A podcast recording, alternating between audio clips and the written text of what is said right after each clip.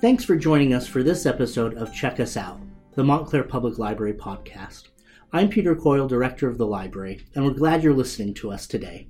On today's episode, Molly and Maurice will share with you some fabulous upcoming library events. Kirsten and Ken will share some book recommendations if you're looking for that next thing to read. And our Assistant Director, Selwa Shami, will interview Marcy Dermansky, a noted author, and her most recent novel is Very Nice. She spoke with Selwa ahead of her appearance at our Open Book Open Mind event here at the library. Hi, this is Molly from the Adult Services Department. Hi, this is Maurice from the Adult School. We're going to tell you about some upcoming programs to look forward to in November, as well as a library resource that you may not be aware of.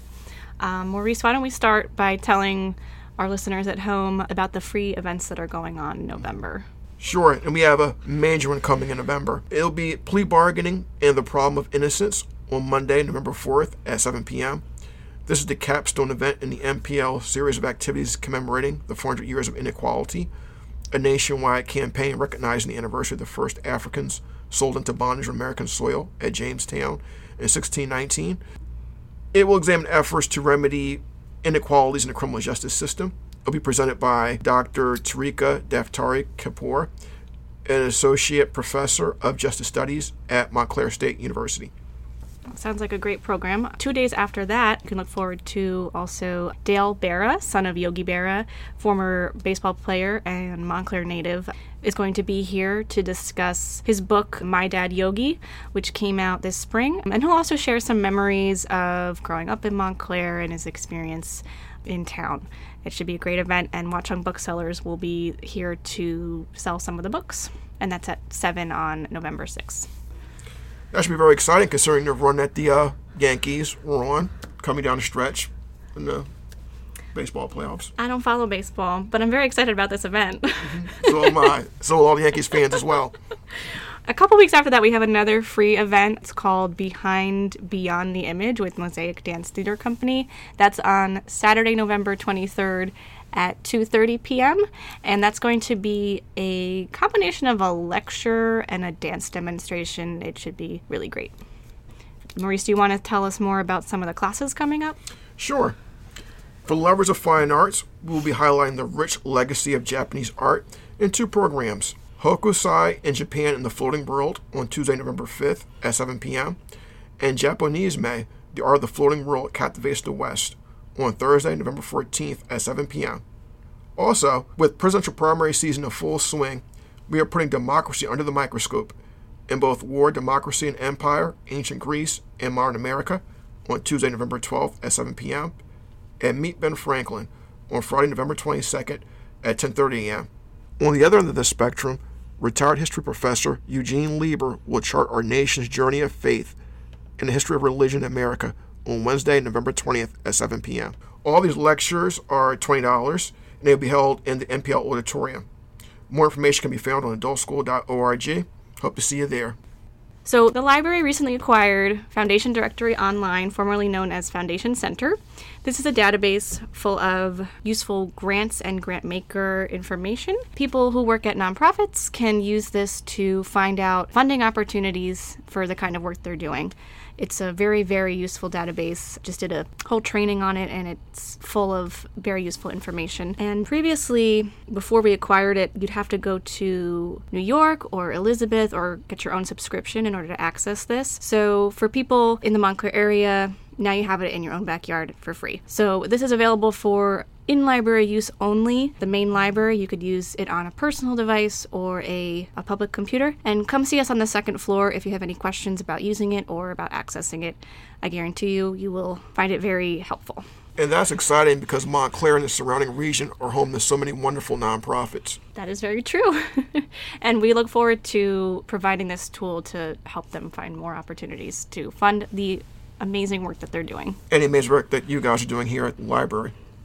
Thanks for listening. If you want more information about any of the events that are going on here at the library, you can go to montclairlibrary.org slash calendar or go to the adult school site, adultschool.org. And if you're curious to learn more about Foundation Directory Online, you can open a chat or, or give us a call at the reference desk at 973-744-0500 extension 2235. Hi, this is Ken, and today Kirsten and I are here to talk about some new books. I would like to talk about a handful of new recent books that I've read. All but one of these is currently in the library's collection, and the other is on order and should be here soon. First is The Institute, the latest by Stephen King. I come close to qualifying for what King calls his constant reader. I think I've only missed a handful over the years, and I have to say this is his best in a while. As usual, he creates good characters. The main characters, Luke and Tim, are both great heroes, but the best might be the secondary character, Avery, who tugged at my heartstrings more than any other character king of kings I can think of. The plot involves gifted children being exploited by a multinational organization. And for someone who has often complained about his endings, and I loved that that was a running joke in the second It movie, this one worked perfectly. Next is The Liberation of Paris by Jean Edward Smith. This was published over the summer to coincide with the 75th anniversary of the events that it describes. Smith argues that it was the mutual love for Paris among General Eisenhower, General de Gaulle, and the occupying German governor von Choltitz that saved the City of Light from destruction when the German forces fled. Sadly, the book was Smith's last. He died five weeks after it was published at age 86. I don't often catch a new literary voice at the beginning of their career, so I was thrilled to discover Mostly Dead Things by Kristen Arnett. I was aware of her because she's a fellow librarian and contributes to the LitHub Daily website. Her book was not what I was expecting, though a sometimes funny, sometimes heartbreaking tale of family, love, and taxidermy, told by an engaging, openly gay woman who is trying to navigate her family's taxidermy business, her grief at the loss of her father, her mother's questionable art career involving the stuffed creatures, and her own love life. It's the best debut novel I've read in a long time. My absolute favorite contemporary author is Kate Atkinson. Like many of her fans, I was beyond happy that her latest book, Big Sky, brings back her detective character Jackson Brodie for his fifth appearance. I would say adventure, but Brodie's detective work doesn't always match that description. In this book, a commonplace look into an unfaithful husband's affairs uncovers something far more sinister. Jackson is helped by police constable Reggie Chase, who as a teenager had rescued Jackson in the earlier novel When Will There Be Good News. Last, I read the play Fleabag by Phoebe Waller Bridge, the basis of the recent TV series on Amazon. I liked the show very much and was curious to read the play, which came first. The play was enjoyable and covered a lot of the same ground, but since it's only a one act play, some of the themes that are played out over several episodes of the show are only touched on very briefly here. It's just as funny and emotional as the show, however, and well worth a read. The library has several copies on order, as well as her forthcoming behind the scenes book about the show, so you can check it out yourself soon if you're interested. And that's all for this month. I hope you enjoy some of these titles, and now here's Kirsten to talk about some new young adult titles. Thank you, Ken. I'm here today to talk about a few recent and upcoming teen books that I think should be on people's radar. The first one I'd like to mention is Grimoire Noir by Vera Greentea, which I think is such a fun name to say. This graphic novel is set in a town where all girls and women have magical abilities, but follows the beats of a noir detective story after one young girl goes missing and her older brother steps up to find out the truth of what happened. It's sort of like a supernatural true detective for tweens and it has echoes of historical witch trials and also beautiful illustrations. The second also follows a witchy supernatural theme. I guess I've been on a little bit of a kick lately. It's called The Lost Coast, and it's by Amy Rose Capetta. It picks up as high school student Danny moves to Northern California from Michigan with her mother under mysterious circumstances. Shortly thereafter, she befriends a group of people, all with various magical abilities, which she learns she might share. All of the main characters are LGBTQIA identified, and it's sort of like a Gen Z version of The Craft, and I really couldn't put it down. I finished it in like two days. I'd also like to mention a couple of upcoming sequels that I think everybody should start thinking about that are coming out very soon. The first is Children of Virtue and Vengeance, which is highly anticipated sequel to Tomi Adeyemi's Children of Blood and Bone. This comes out in December. We're going to be revisiting the land of Orisha as magic returns not only to the maji, uh, a race of people who have magical abilities and can channel elements, but to nobles of magical ancestry as well. Our main character, Zélie, finds herself forced to try to keep the country together as they're on the brink of civil war. It's sure to be just as interesting and action packed as the original, and I think everybody should check it out as soon as it comes in. Uh, the other to come be coming out soon is Mackenzie Lee's The Gentleman's Guide to Getting Lucky, which will be coming out in late November. This is a follow up to The Gentleman's Guide to Vice and Virtue, and it picks up after Monty and Percy finish their grand tour gone awry and begin their life as a couple, which may prove even more challenging. This series is fun historical fiction with a heartfelt love story between two young men at its core. Uh, I think that's all from me for this month, but please join us again next time for more recommendations. Hello, this is Selwa Shami, Assistant Director of the Montclair Public Library. I'll be speaking with Marcy Dermansky, the author of the novels Twins and Bad Marie. Her third novel, The Red Car, was a New York Times Editor's Choice pick and named a Best Book of the Year by BuzzFeed, the San Francisco Chronicle, Flavorwire, and the Huffington Post. Her latest novel, Very Nice, is what we'll be discussing today. So, hi, Marcy. Hi, Shella. thanks, thanks for coming into the library today. It's great to um, be here. I listened to Very Nice, and I, I really enjoyed it. Thank so you. we're going to ask you a few questions just about you know being a Montclair resident Okay. before we get into the book. So when and why did you move to Montclair? Sure. I moved here about three years ago, so it hadn't been that long. I was looking for a new place to live. I'm divorced from myself and my daughter, and I actually went to a reading at Watchung Booksellers. I knew somebody who was reading that night, and in the audience there were two other writers. One was an editor of a lit journal, and another was Matthew Thomas, who wrote a great book. And they both said they were joking. They're like, "You should move to Montclair," and, and I was really looking for a place to live that was close to my parents and close to the city. And they were really stunned when in September I had moved to Montclair. and so I actually have an apartment in Watchung Plaza that's not far from the bookstore. Oh, that's so nice. And I've met so many other writers since I've lived here, and it's such a liberal and diverse community, and it's just a great place. And- Oh, that's great. yeah. So it was a sort of funny way that I did it. Yeah, yeah. yeah. Um, do you have any favorite places in town? I'm big on going to cafes, and I have Okay. a lot of favorite ones. I actually went to a new cafe that opened. To, it opened on Monday called like Paperless Cafe, and it was adorable. It's off of North Fullerton, it's, and I go to um, Crazy Mocha, and, Uh-huh. and I go to the Java Loves. I wrote a lot of very nice in the cafes in Montclair, and I Ah. go to Local, which is across the street from where I live, which is a terrific spot, but not great for writing because there are too Oh. many people, which is good. You want lots of people in a local cafe. Yeah. That, that's really awesome. Yeah. In your opinion, what do you think is the best kept secret about the Montclair Public Library? The public library. One thing which I only used once is that you can actually take out a museum pass and you can go and you can go to like the Guggenheim for free if you return it in time, and I think that's terrific.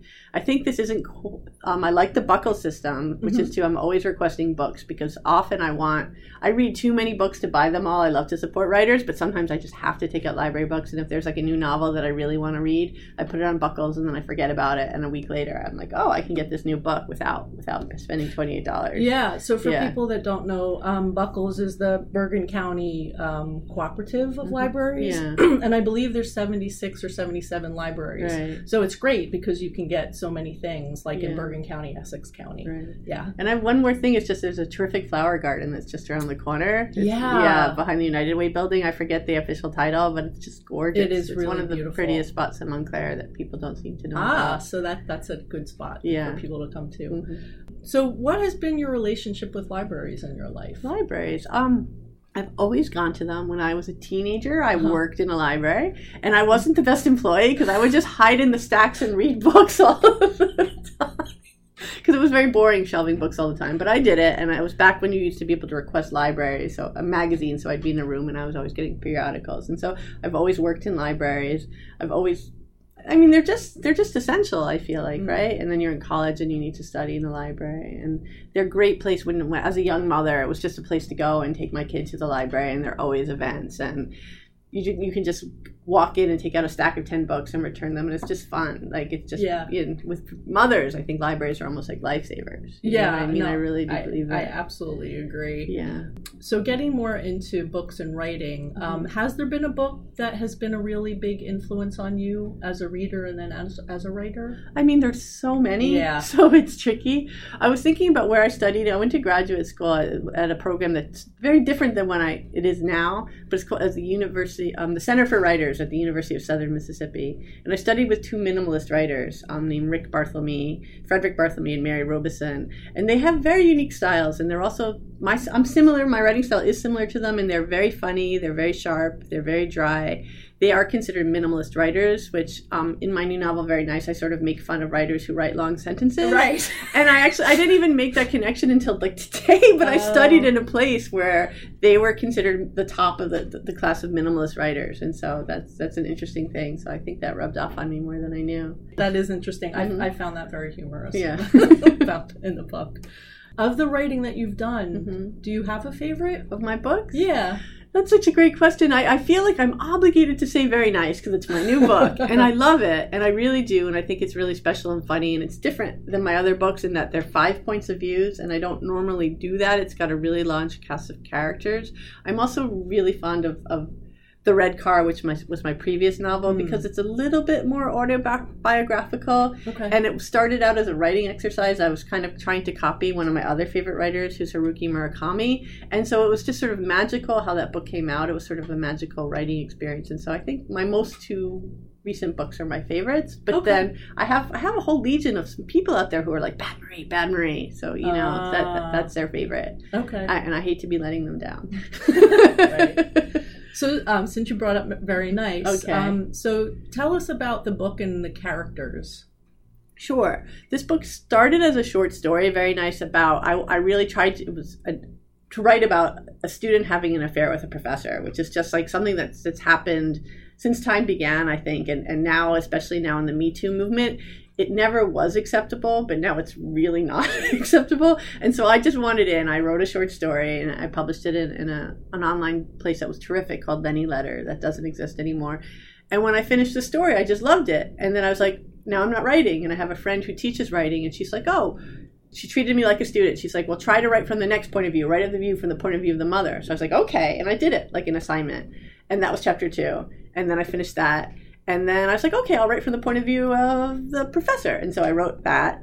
And then the next point of view is a very strange character, just in that her name is Chloe, and she is the writing professor's subletter. It makes no sense that she's in the book.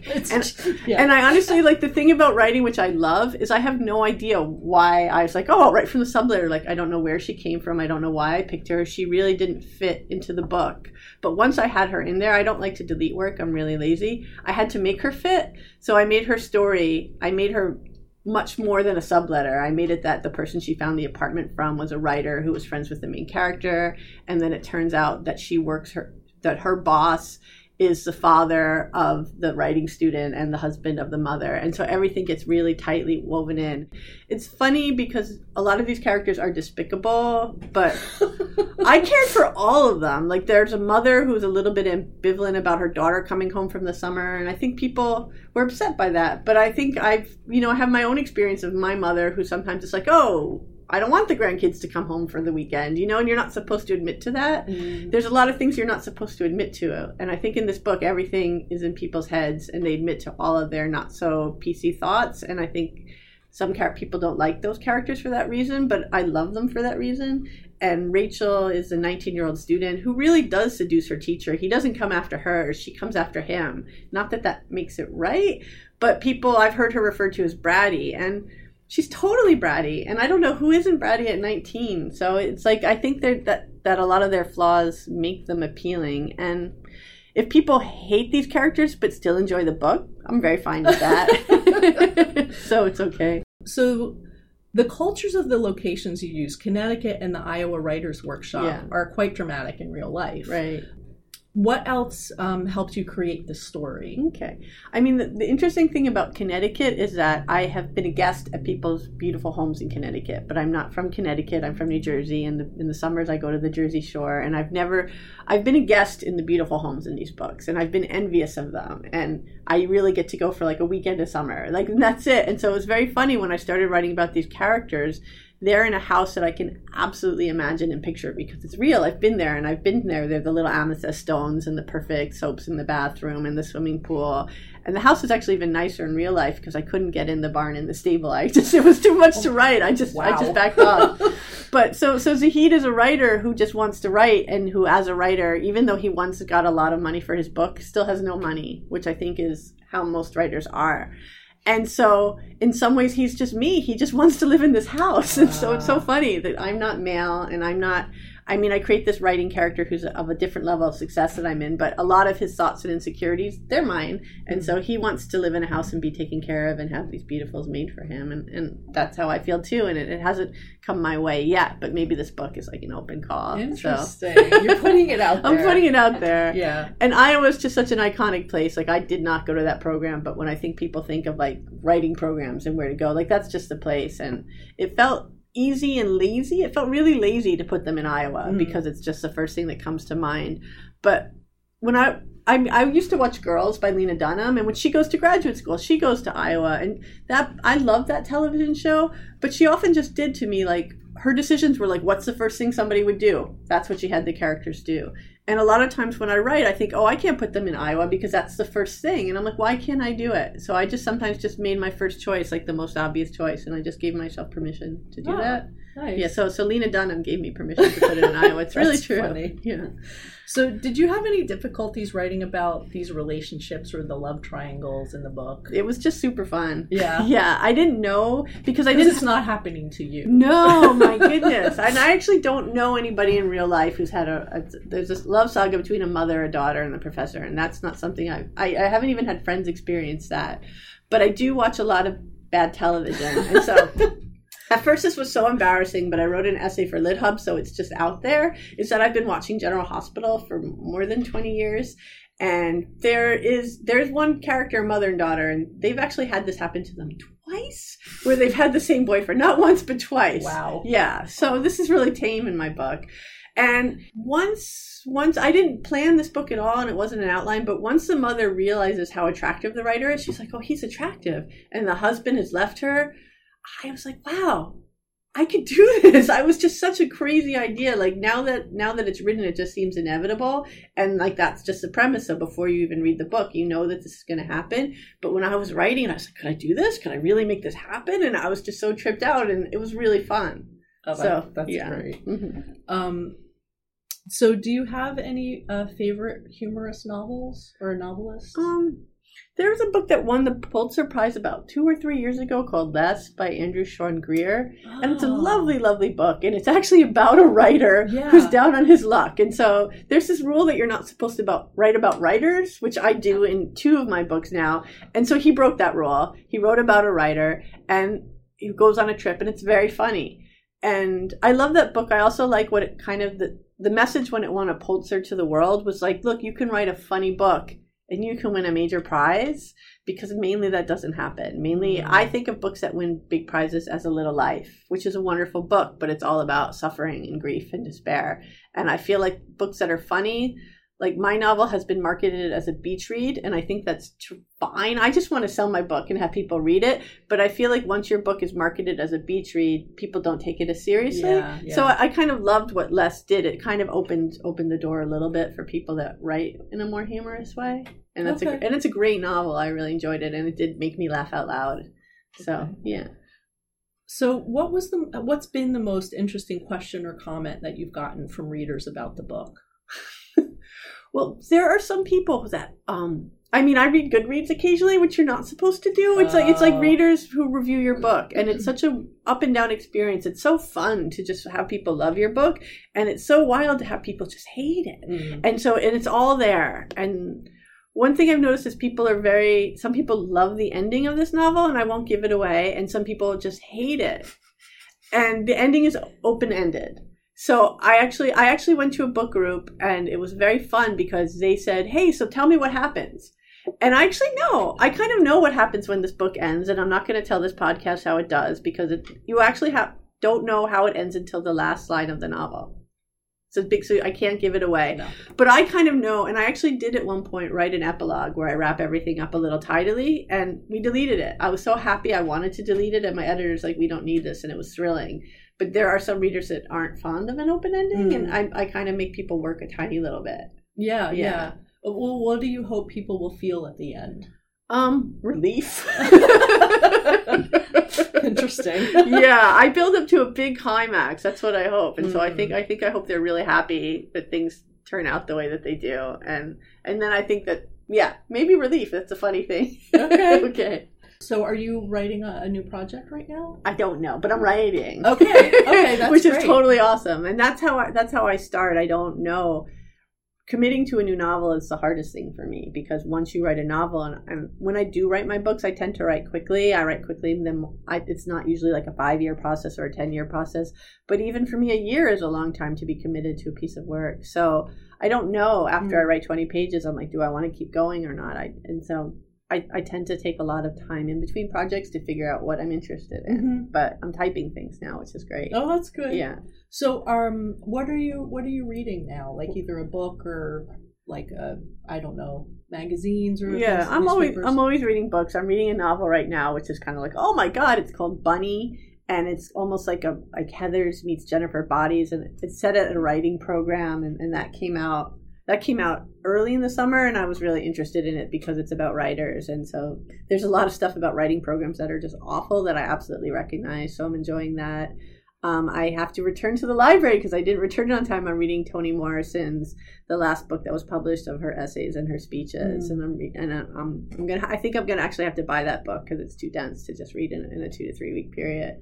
And I'm just always reading. I like to know what's coming out, and then there's always great stuff that you haven't read. So yeah, yeah. yeah.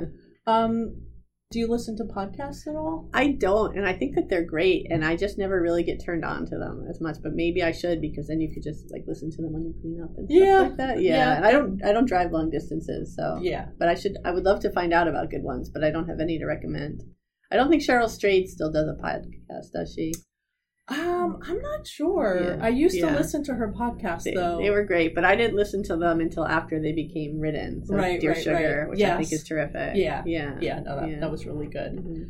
So, so you said that you use the library a lot. I do. I absolutely do. That's great. It's a funny thing. I live a block away from the bookstore, so I tend to buy my daughter all of her books because she wants to own them and they're precious to her, and she's very expensive. So I, I, buy my daughter all of her books, and then I take most of my books out of the library. I do totally support contemporary fiction, but I I also have a friend who's a book critic, so I'm kind of lucky, and I like get lots of books. Oh, Like, that's nice. Yeah, yeah, and sometimes I blurb books, but I take I take almost all of my reading material out of the library. do you and like buy the- Nina's. Do you Yeah like paper books or ebooks? paper books. I just Ah. I haven't I haven't even tried to. Well, I've read a few ebooks and I've had that experience where I, when you're turning a book, you don't know it's it, you you know you're on the last page because you're holding the book in your hand. And I've got into ebooks where it's like the end and you don't know it unless you're kind of reading the bar on the top. And I feel like I've ruined some reading experience of books that way because I I didn't know that I was on the last page. And so I think I mean the reason why I have read them is I think I once bought the Goldfinch because it was 700 pages and it's hard to carry a 700 page book on a trip. I get it, but I like the cover and I like the pages. Yeah. and so I'm I'm not going there ever. I don't think. Okay. All right, that's fine. I don't like ebooks either. okay. So, just to wrap up, Yeah. um, tell us something surprising about you, or that's true that almost no one agrees with you on. Oh gosh. I know that's like a boom. I really hate loud noises. Like I hate loud noises so much, and I think, I think we're all getting immune to them. Do you know? I think mm-hmm. like cars going backwards go beep beep beep beep, and it's just fine. I was in somebody's Prius, and when she reversed, the beep beep beep came from her little car, and I was just sitting there like, when is it going to stop? And that's just what life is. And there's construction everywhere.